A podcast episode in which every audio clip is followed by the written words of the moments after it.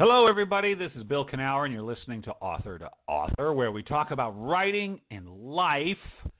Because what it takes to write the book you want to write is also what it takes to want to lead. It's true. Author to Author is brought to you by Author Magazine, the premier free writing magazine on the internet featuring articles on writing, the writing life, my blog, yes, my or my column, let's call it that. three times a week I write about the intersection of creativity, spirituality, writing, all that. Plus, of course, video interviews with best-selling and award-winning authors across the genres. You know, I got an interesting one up now.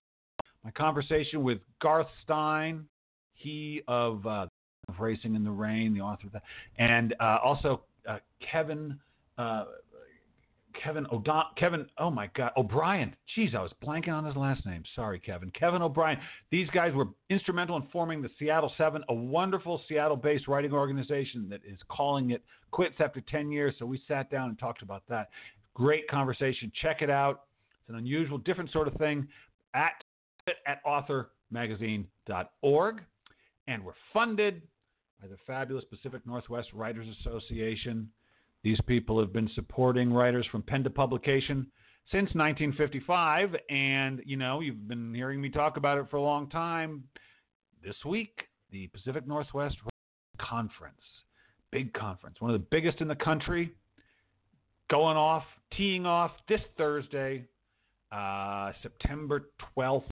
Yes, uh, all the way to Sunday. Great conference. I'm going to be there. Moss is going to be there. Chris Vogler is going to be there. All kinds of writers, agents, all kinds of stuff. I think you could still. I think there's still room if people want to try and squeeze in. I think you can do it. I think you might even be able to get some pitch sessions with some agents. We got a lot of room. We're a big organization, big conference, and uh, you know they're even doing a thing on Sunday, special sort of mini conference just for screenwriters. Yes, indeed, just for the screen. Oh, and you know the woman who wrote uh, Save the Cat for novelists. She's sort of taken over the Save the Cat industry since uh, that fellow passed away. Uh, Blake Snyder passed away. Well, she's sort of taking it over, and so she's teaching a Save the Cat for novelists. Yes, she is. That's going to be great. I can't remember her name. I'm sorry, but she'll be there. Anyway, it's going to be great. Come on over, and if you listen to the show and you see me there, say hello. It's okay. I love talking to people. What I do. It's one of my favorite things, which is what I'm doing right now.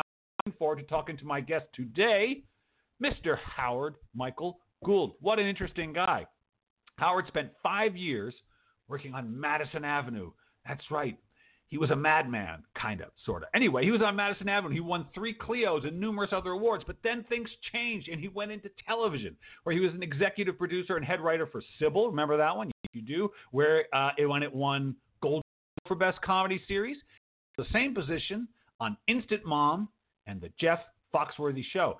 He wrote and directed the feature film The Six Wives of Henry LeFay, starring Tim Allen and Jenna Elfman. And of course, oh, he's also a novelist. Yes, he is. He's the author of two novels, Last Looks and most recently, Below the Line, featuring tortured eco maniacal private eye Charlie Waldo. And the film version of Last Looks, starring, uh, starring Charlie Hunnam and Mel and directed by Tim Kirkby, is currently in post that means it's actually going to get made. Yes, it is.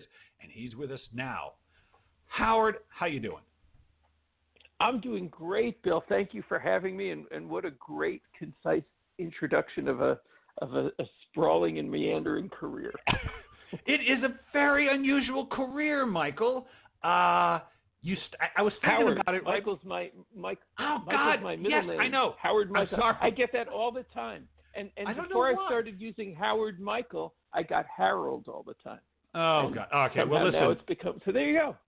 Howard. Howard, Howard, Howard. I wrote your publicist and called you Michael in that too. So this is I just okay. I'm blocking that middle name out of my mind. Howard.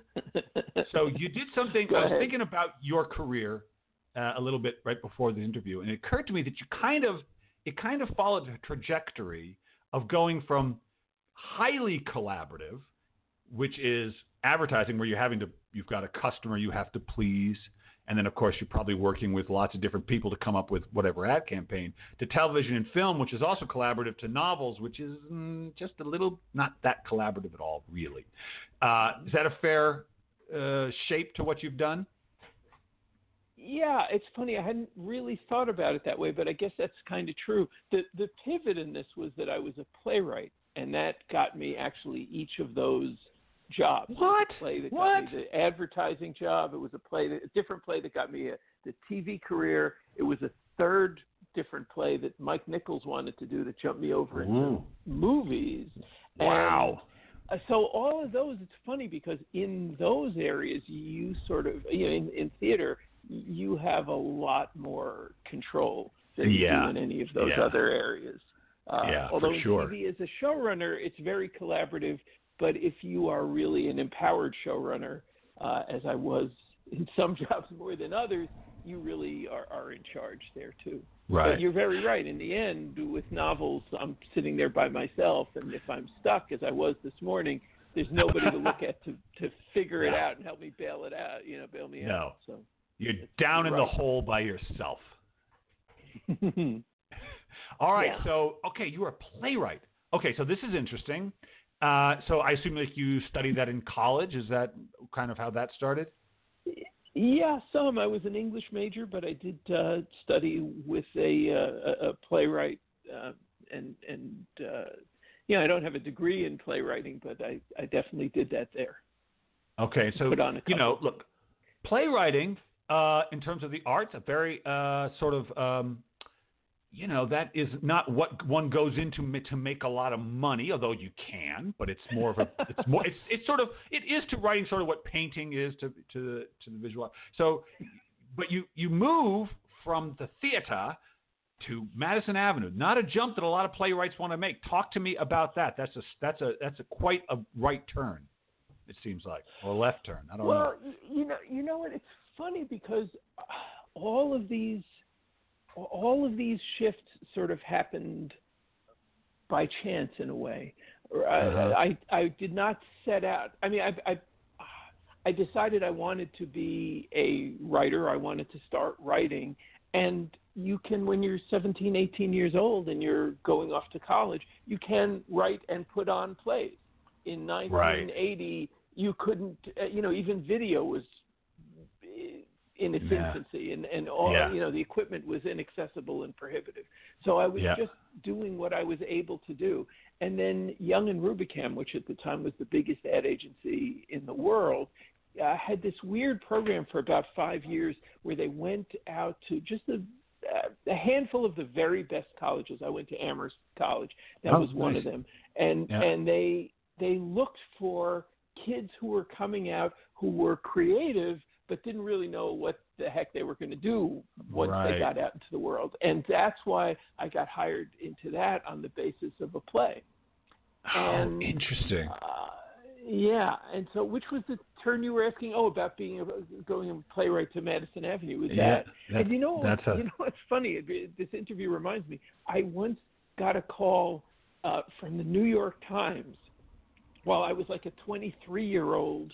Somebody had told them that I was a playwright who had gotten hired, and they wanted they were doing a, a piece answering the question: if Shakespeare were alive today, he'd be working on Madison Avenue.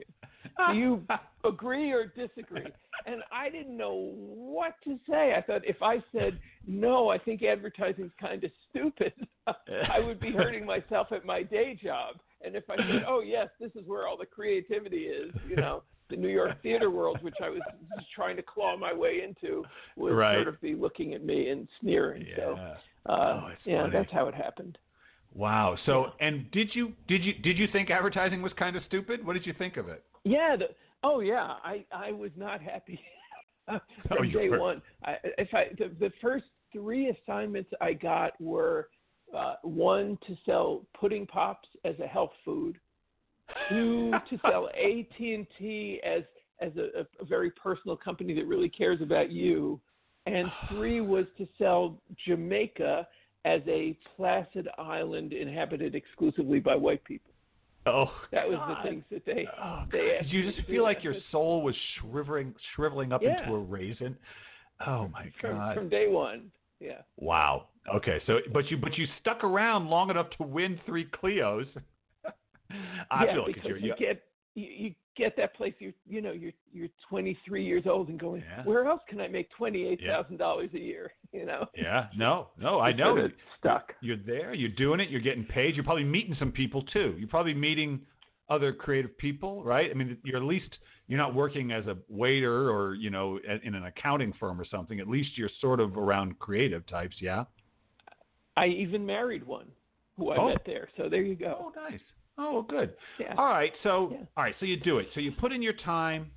You're there. You're selling pudding pops, and uh, but then television comes knocking. So how did that happen? How did tell what? we- So whole time you're writing, I assume. You go home and you're doing. So I you're was trying writing. I, I was uh, yes, I was still writing plays, and within advertising, my sort of subspecialty, and this is where I won all the Clios, was for radio.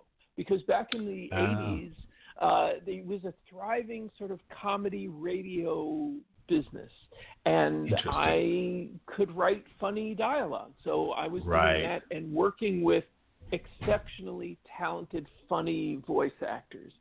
One Yeah. of whom, an actress, had been uh, sort of a, a, a, a, a promising ingenue, let's say 10, 15 years before in Uh-huh. Hollywood, and now wanted to break back in.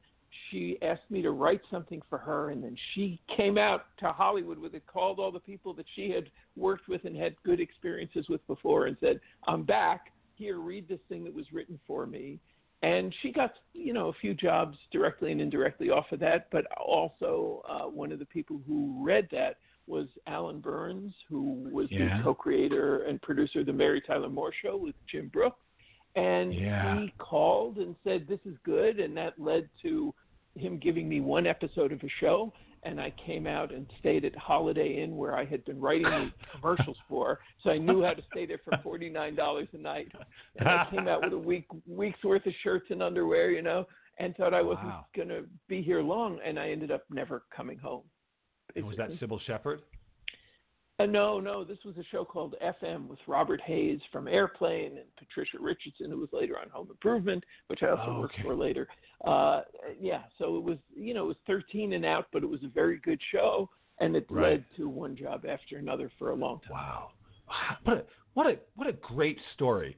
What a what a what a triumphant little story that is. I love it. I love it. So you just you kind of stumble into it, kind of. I mean, obviously it's not like it, you people were turning to you for something you could clearly do, but you but uh, what I like about it is you had kind of low expectations. It sounds like from the get go. High hopes and, and low expectations. and it worked out nicely. And in fact, but I wish somebody had told me at the beginning to keep my expectations low. That that's Oh, one really? of the secrets to life. Yeah, yeah. Oh, I because you- agree. You, you you get into it and you think all these great things are going to happen, right? You're around talented people who want to work with you and legendary people who want to work with you and create shows with you. And it's such a crapshoot, actually. You know, writing a pilot, selling it to script, getting it picked up to a produced pilot, getting it on the air, Oh, and then have the network back it enough to keep it on. You know, that's a, that's a one in a hundred shot every time out of the gate, and I didn't quite realize that. yeah. You know, Yeah. and, and was it- sort you of think it's- disappointed at how hard that was. I, I have a friend who, who's doing this down in L, and I've seen him. I mean, he's he made a very good living for ten years, not having anything produced, but he was getting things bought and all this sort of stuff, you know, and getting hired to do stuff. But do you think it's changing at all now? When there's with well, of course, I don't know if you're how involved you are with it, but there's so many more venues with Amazon and Netflix and all the different cable channels. You think that's changing a little bit because it's not just the Oh, big three yeah. anymore? Well, yes, in a sense, there are there are. Uh, it's it's flipped a little bit, okay? Because I was one of those guys like your friend, where I, you know I ran some shows, and so I had some some big credits and successes Right. in TV, but I spent a lot of time in development, and then I did another ten years in features with almost no credits, very very few Right. credits, but working constantly and making a very good living. Yeah. I- I- Yeah. that has inverted some. So there's much more. Uh, there's much more content. So there, it's it's easier to get a television show on now somewhere than it used to be when there were only three or four networks. But you Right. can't make a steady living as easily anymore. You sort of have to be lucky and land on something, and then often it's only an eight or ten episode order. and then you're Right. sitting for six months or a year waiting to see whether you're going to work again. Whereas I, you know, I my plane landed and I was employed for 15 straight years, Wow. and that's Wow. tough. You know, that doesn't happen now so much. Not so much. But okay, so for 15 years you're working in tele. Did you like it? Did you like television and film? I mean, because they're they're kind of related. Did you like it? Um, yes, uh, off and on. Sometimes I liked it very, very much. Uh, when you're doing a TV series, which is a happy series, that's Yeah. really a lovely, great job. You know, and you you know you have a steady job every day, and you know you have something to make that people are going to be seeing, and that's Yeah. terrific. And Yeah. and when I directed a movie, even though in post production people sort of butchered it and it turned into a mess of a situation, while I was shooting it, I loved doing that. And I often Right. liked the actual writing. What I didn't like was how difficult it was and how much out of your hands it was uh, to get something actually made, and if it gets made, to get it made well. Which is actually Right. this is a great, uh, you know, th- this is a great pivot into what I'm doing now, where I'm very very happy because if if what Oh. I felt like I was missing after 20 plus years in television and movies was a bunch of things that you could watch that really reflected what I could do. You Right. know, now I have two books and a movie that's that's a very faithful adaptation made by exceptionally talented people that's going to be coming out next year. And so now all of a sudden I have things that you can look at and and, and I, I was just starting to have to acclimate myself to the, the sort of career level disappointment of not having those things. And now I get to sit down every morning and go, okay, I just have to be as good at this as I can be. I have to be as smart as I can be and work this as hard as I can to make it as good as it can be because somebody actually is going to read this, which was the thing I always wanted in the first place. Yeah, you know, it's a funny thing. So, because it, reminds me of one of the things I say to my students. A lot of the people, the students I work with, are prose writers. They're trying to sell books. But most of them don't don't tend to lean towards um, uh, screenplays and Screen. television. So they have a different, you know, towards the screen. But one of the things I have to teach them is, and this is, strikes me, it's similar to your your your challenge. Is you're not writing. I tell them. Try not to write for agents and editors because in the end, human beings are going to readers are going to read your stuff and they read different than agents and editors. You to understand that your stuff will actually be read, read by people who want to be entertained as opposed to people who want to decide if it's worth money. It's a different way people read. You know what I mean? Whereas so much stuff is Oh, getting sure. read and around Hollywood for like, is it worth the ten million dollar whatever it is that we're going to put into it? Yeah. Very different. Yeah. It's and it, it is a totally different mindset and it's making me so much happier because you always Ah. were writing for an executive in a way, right? Yes. You're you're, Yeah. you're you're you're writing even if you're writing a pitch, you're going, Okay, I'm gonna be sitting down with these two people at this one company or two or Right. three people at eight different companies over a week and what is this show how is this show going to be received by this person who's not actually a reader and then if you get the job you're sitting and writing hoping that that person is going to like this enough and you're not thinking of them as as a human being um, being Right. entertained you're, you're thinking of them as a stepping stone toward being allowed to write toward entertaining someone. It's it's a tough way to work, uh, and it, I and I would so and so at some point you made the pitch to or made the switch again to to fiction. Um, just talk a little bit about how that was. It something you really consciously decided, or did you have a script you thought I just think this is going to work better in a novel? How did that shift happen? Uh, Well, I had I had a script that was maybe my best script, and it kept getting uh, attachments, actors, directors, and Right. then they would fall out, short of the whole Right. thing getting made. And I started to realize that uh, part of the reason for that was the business has been in such transition over the last 10, 20 years, and detective movies, which used to be a great staple of the business, right? Yeah, they aren't made anymore. They're Not sort so of much. tweeners. Yeah. They're too Yeah. small for studios, which are looking for great big, you know, yeah, we know superhero movies yeah, franchises. right, and they're right. and and then in the indie world, they're looking for something that can get made for three million dollars, five million dollars, Right, right. and and is more artsy usually than a detective movie usually is. So I Right. I was a little frustrated um, with the prospects for getting this made, but I noticed that there were lots and lots of detective novels, and I thought, boy, here's this material I really like. I wonder if I could just reverse adapt it and see what it's like to write prose, which I hadn't done since I was a teenager. Wow. Wow. And Jeez. and in fact, I, I I I wrote it and sent it out at first under a pen name because Ah. my fear was that with so many novels getting getting bought that it would be bad and still get bought and that Oh. people, people in my business where I was making my living would go, "Did you read that piece of crap?" Oh no! that he put out? oh, you're so funny. Well, I am impressed. I am impressed because I assumed that you were toiling away on prose while you were working in in Hollywood. So, uh, I'm an kudos to accidental. you. I love saying this. I'm I am the accidental crime novelist.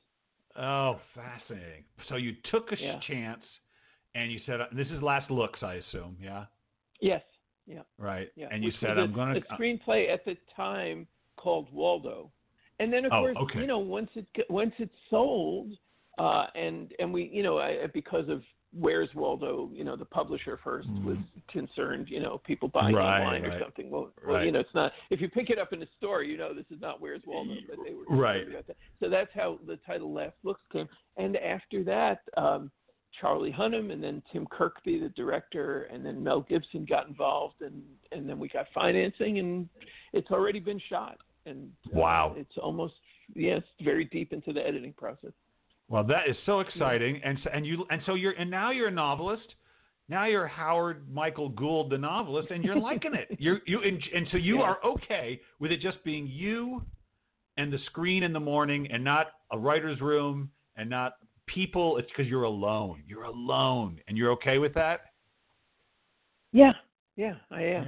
I am. I mean, if if if if a show, if a series that I really wanted to do fell in my lap somehow, I, I'm sure I would enjoy doing that again. It was only a few years ago that I was Uh-huh. making the the most recent show I did was only it ended about four years ago, and that Oh, was the oh. most fun I ever had in the business. What was that Uh, show? That was that was Instant Mom, which was Oh, for okay. Nick at Nite and TV Land. Okay, okay. Oh, TV Land. That's where my brother works. How funny is that? Hmm. Okay. So, uh, oh, that's interesting. Oh, you may have even met him. Who knows? But um, so, all right. So you, so that was just four years ago. You and and you liked it, but at this point, you would need like the perfect show for you to give up novels or or to, to shift over or not. Or are you flexible? Uh, probably, probably. I mean, I, you never you never want to say never. You don't know what's going Right. to come along. You know, if a friend asked me if I if I could come in part time or come in for a few weeks on something, maybe I'd do that. Or you know, to run something that I loved, I would do that. But I'm not Right. really working very hard to to go chase that kind of situation now. Right. So it kind of has to swing my way somehow. And so, And my and I question about realize it's a, yeah. Go ahead. go ahead. No, no, you go ahead, I know. please. I was going to say that I realize at this point it's as likely as anything to come out of something from the books. Right. You know, at some Yeah. point, uh, you know, we make a Waldo movie, and if if it goes well, maybe we get to make two or even three of them. But at some point, you know, its movie life will be over, and maybe then you try and do it as a series, and then I'm back Right. in TV. So, so you know, I it's sort of. I, you know, I, I've gotten to do. This is the great thing about my career. The frustrating thing about my career is that there were all these projects that didn't get made, and what I was saying Right. about the first 20, 25 years, and how I didn't have uh, much to show. But the great thing is that along the way, I've gotten to do just about everything. Right. And being sort of open to where, you know, where the cork is going to bob along in the river um, has has just opened those things up. And I, I think that's how I'll always be. Well, I, I, you know what? You got to keep your expectations low. Got to keep those expectations low. It's really right. true. Just see, see what comes. And so, uh, as the the Charlie Waldo, who's the who's the private eye in your series, very unusual character. And so, my question is about Charlie. So, I mean, the main thing is he is eco-maniacal, as uh, I said. In, he's all about his carbon footprint, trying to trying trying to be a good global citizen. It's not easy. Was he? Did you? Where? What? What made you land on that aspect of him? Did that? Was that a decision on your part? Like, I know it would be different for for a detective, or did that happen much more organically? Well, I had written a first pilot. I won't go into how that happened, but it was the first time somebody had asked me to write a detective series pilot, and Okay. it was kind of low concept. You know, it was it was not not anyone nearly as unusual as Charlie Waldo, and it didn't Okay. go. There was a regime change at the network, and and I think such a low concept thing wasn't going to make it. And I thought I, I really loved writing this first detective pilot, and I sort of had my eyes open for another one. And then I saw this um, video, this animated video called "The Story of Stuff."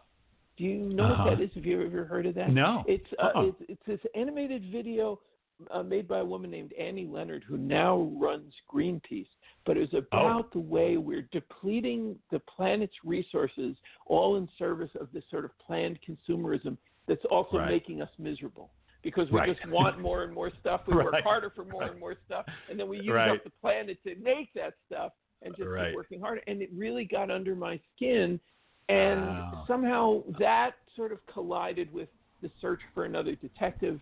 And I said, what if this, this is somebody who who is a minimalist? And I did this research, and this is really the hook on Waldo: is that he'll only own 100 things. Your shirt is a thing, your Yeah, spoon is a thing, your bowl is a thing, and you've got Right. 97 more, and that's it. So if somebody hands him on, a, if he's on a case and someone hands him a business card, he's got a problem because he's either got Oh. to turn it down Right, or get rid of his underwear or something, you know. Right. And I, I, when I was looking for a detective, that just seemed like that would be the gift that kept on giving, and Right. it turned out terrific, you know.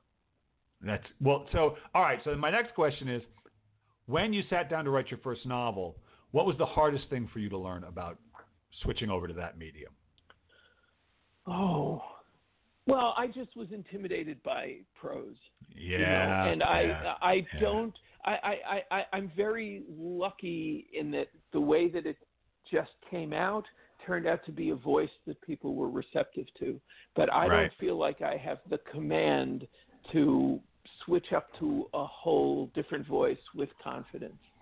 Uh, and so that's you know I'll keep challenging myself, and I'm sure I'll be trying that in another book with another character. Um, but that was the hardest part, I think. Well, I, I do love Andre Dubus. He wrote uh, The House of Sand and Fog and Mhm. um, a great memoir called Townie. And I've, I've had a lot of great conversations with him. And we were talking about voice once. And he said something which I think is really true, which is that voice is ultimately an expression of your interest in your point of view more than anything else. And so if you allow whatever you're writing about to be a true expression of what you're interested in, and if your interest evolves, your voice should evolve with it. So I think because the voice is very clear in this uh, in this work, it's really right there on the surface, Oh, and very thank you. distinctive. Thank you. So just just follow your nose, Howard. It's worked for you so far, my friend. Just follow it. Thank you. So, all right. Well, listen. Okay, before I get to my last question, uh, you're an interesting guy. People might want to learn more about you. Might want if they might want to learn where, where do they go? Where do they go to learn about Howard Michael Gould?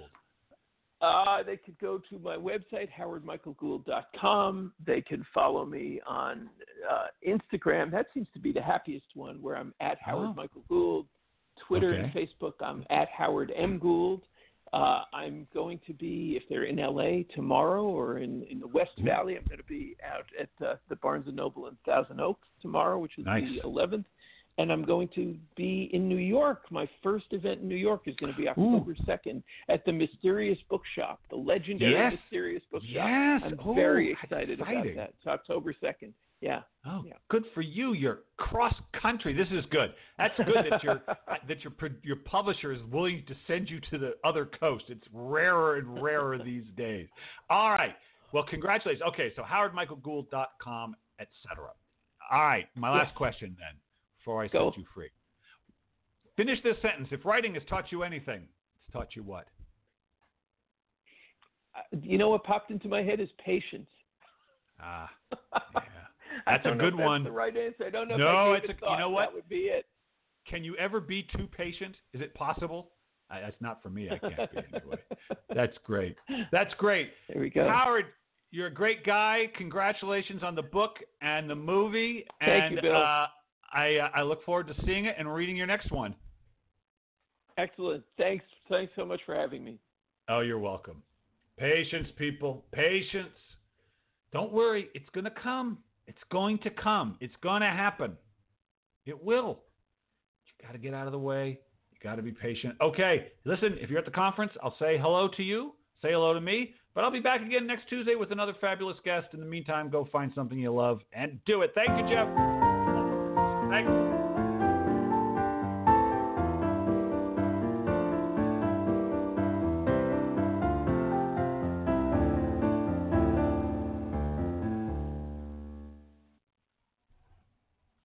Lucky Land Casino asking people what's the weirdest place you've gotten lucky? Lucky? In line at the deli, I guess? Aha, in my dentist's office. More than once, actually. Do I have to say? Yes, you do. In the car before my kids' PTA meeting. Really? Yes. Excuse me, what's the weirdest place you've gotten lucky? I never win and tell. Well, there you have it. You can get lucky anywhere playing at LuckyLandSlots.com. Play for free right now. Are you feeling lucky? No purchase necessary. Void where prohibited by law. 18 plus. Terms and conditions apply. See website for details.